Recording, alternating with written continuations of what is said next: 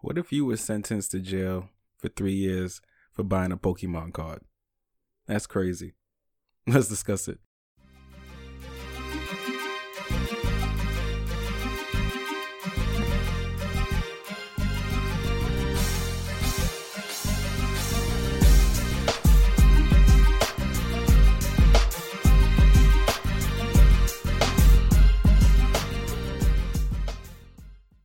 Happy Friday to everybody, and welcome to the third episode of the Kenny Powers podcast.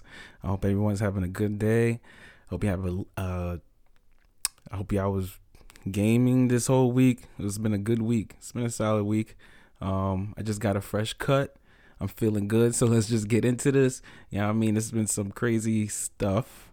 Um, yeah, so a guy got into some trouble with the government the governmental loans you know the ones that uh the pp ppe whatever the economic injury them disaster relief funds you know for small businesses so a man in georgia named vinath um Udu, uh, I'm not going to say his last name, but his name is Vinath. Uh, but he was um, sentenced to three years in jail for buying a Pokemon card. So he sent this there because he had used the disaster relief fund for a small business, claiming that he had ten employees.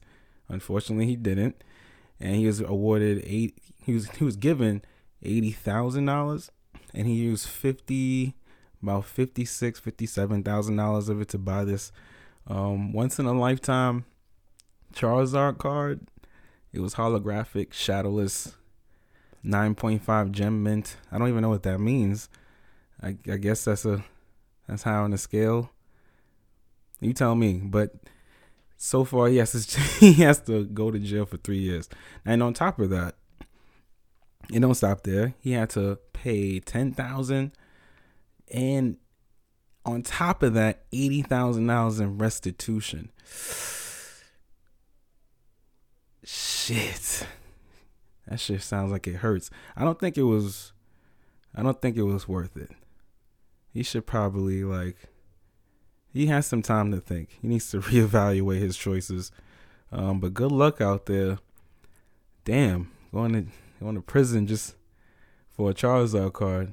I wonder if that's like credible in there. Like, would you, is that street cred? Like, you know, what you in here for? You know, what like Charizard card? What? Uh, I bought a Charizard card. Yo, beat this nigga ass. Yeah, some shit like, like some crazy shit like that. I feel like it's gonna happen to him. But yeah, uh, more news. So Elden Ring is still the hottest thing on the market. Everybody's talking about it. Everybody loves it. It's great.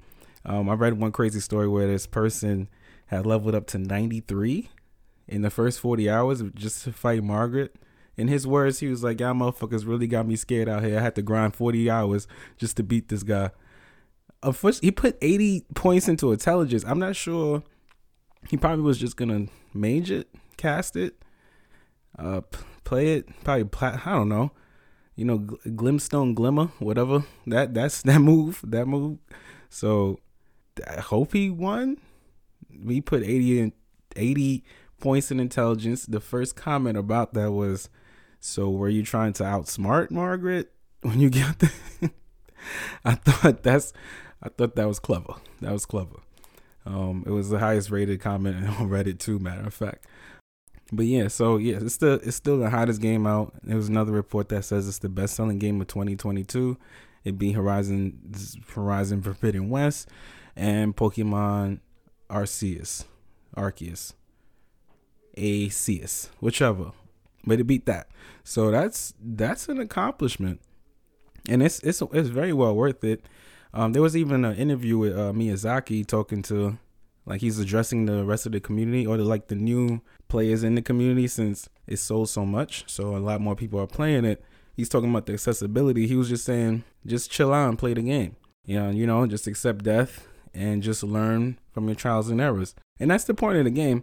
Even though it is more accessible, like there's more stuff you can do and there's more things you can get by and it's more open world and you kind of could explore more and get stronger it's still difficult within the aspects of like the mechanics you still gotta learn and timing and stuff like that.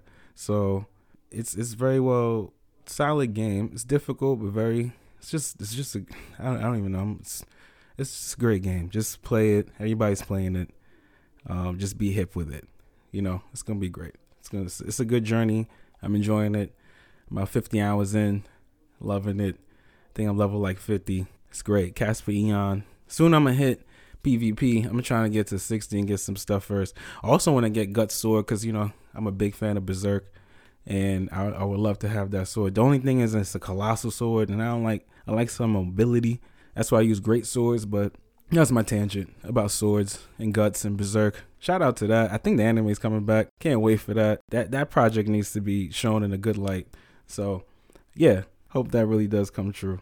In other news, uh, Monster Hunter is Monster Hunter World still has more players than Monster Hunter Rise, and I believe, I mean that's that makes sense. Rise, uh, Rise is only on PC and the Switch, while World is on every platform and World is more technically sound, as in like in a broader aspect. Like Rise was built for the Switch. It wasn't.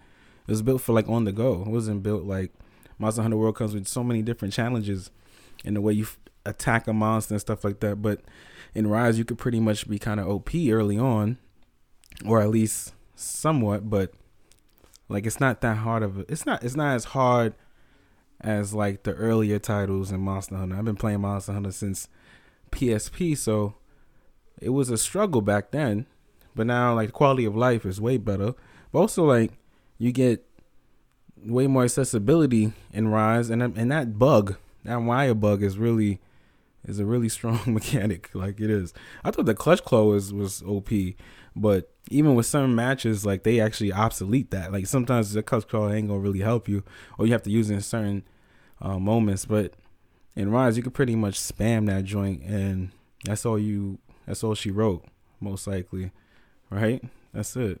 Oh, and Game Pass, they dropped the uh, Guardians of the Galaxy. So if that's something you're into, get that. I played that when it was on for sale. Kind of mad because I got Game Pass. I could have played it for free, but you know, Microsoft hooking y'all up with that.